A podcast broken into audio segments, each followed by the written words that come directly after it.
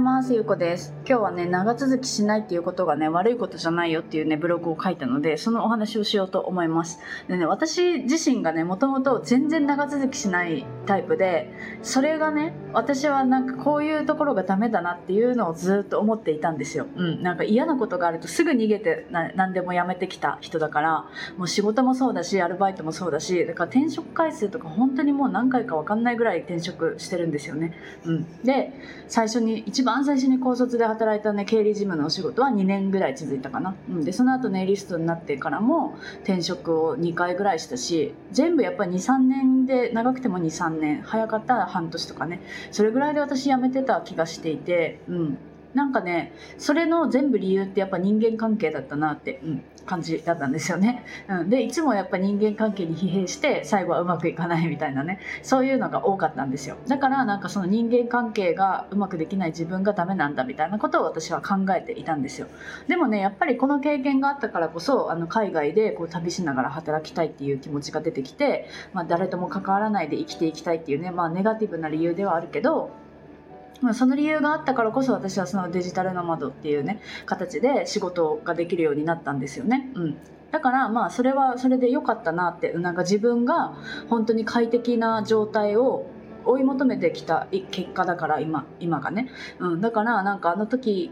がそうやってねあのすごく人間関係に疲れていたけど良かったなってそれが、うん、それがあったからこうやって今の生活ができてるなって思ったらなんかね別に長続きしなかったこともすごく役立ってるなって、うん、なんかねあのやってみないと本当にわからないと思っていてなんかやりたいと思ったらやってみればいいけどやりたいと思ったからってそれが好きかどうかって本当にやってみなきゃわからないんですよね。でやってみてあなんかちょっと違ったなって思ったらやめればいいしね、なんかそのそれが楽しければ続ければいいしで楽しかったことだったと言っても絶対続けなきゃいけないわけじゃないんですよね。で私はなんかサーフィンとかが今楽しくてやってるけどで、も全然上達してないけどあの途中でねその何ヶ月もしなかったっていうことも何回もあるわけなんですよね、うん、特に最初の3年なんかはもうそんなに頻繁にやってたわけじゃないから。全然ねあの全然そのサーフィンやってますって言えるぐらい入ってたかって言ったらそんなに入ってなかったけど、まあ今、今ね6年ぐらい経って続いているっていう状況で、まあ、やりたかったらやればいいしやりたくないっていう気分だったらやらなきゃいいし、まあ、それからまたやりたいと思えばやればいいだけの話だからなんかそれってその続いてるとか続いてないってやっぱりその人の目を気にしてるところしてるからそう思うんじゃないかなと思うんですよね。で私はずっとそうやって人の目を気にしていたんですよ、うん、でもなんかその長続きしない長長続きしないわけじゃなくってただ嫌なこととかやりたくないことが長続きしなかっただけでそれを知るための機会だったなと思えばなんか本当に自分に必要ない必要のないものが分かったっていうね一つの経験でしかないなって思ったんですよね。うん、で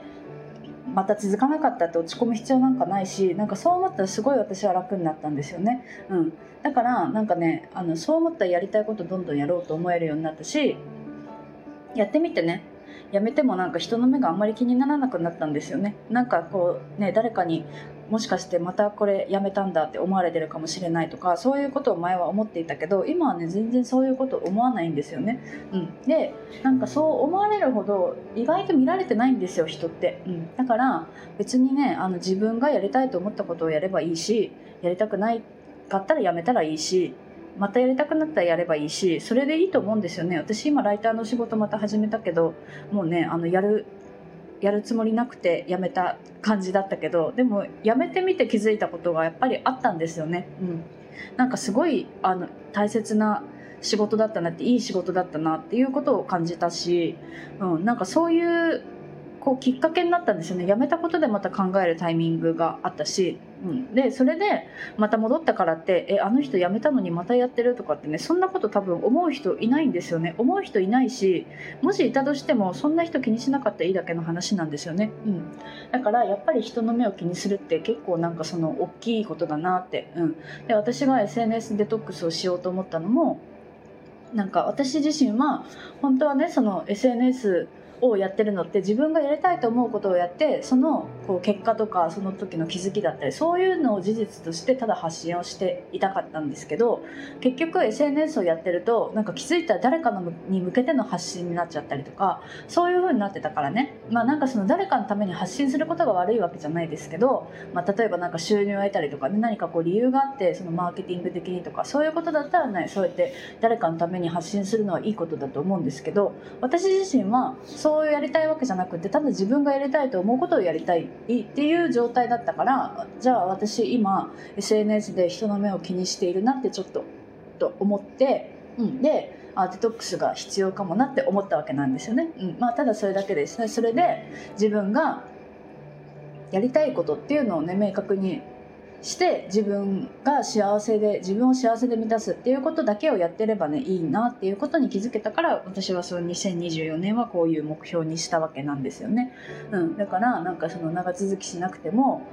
やりたいと思ったことはやろうっていうね改めてなんかその気づきをねあの今日はブログに書いたのでそのお話をしました。はい。じゃあ今日も聞いていただいてありがとうございます。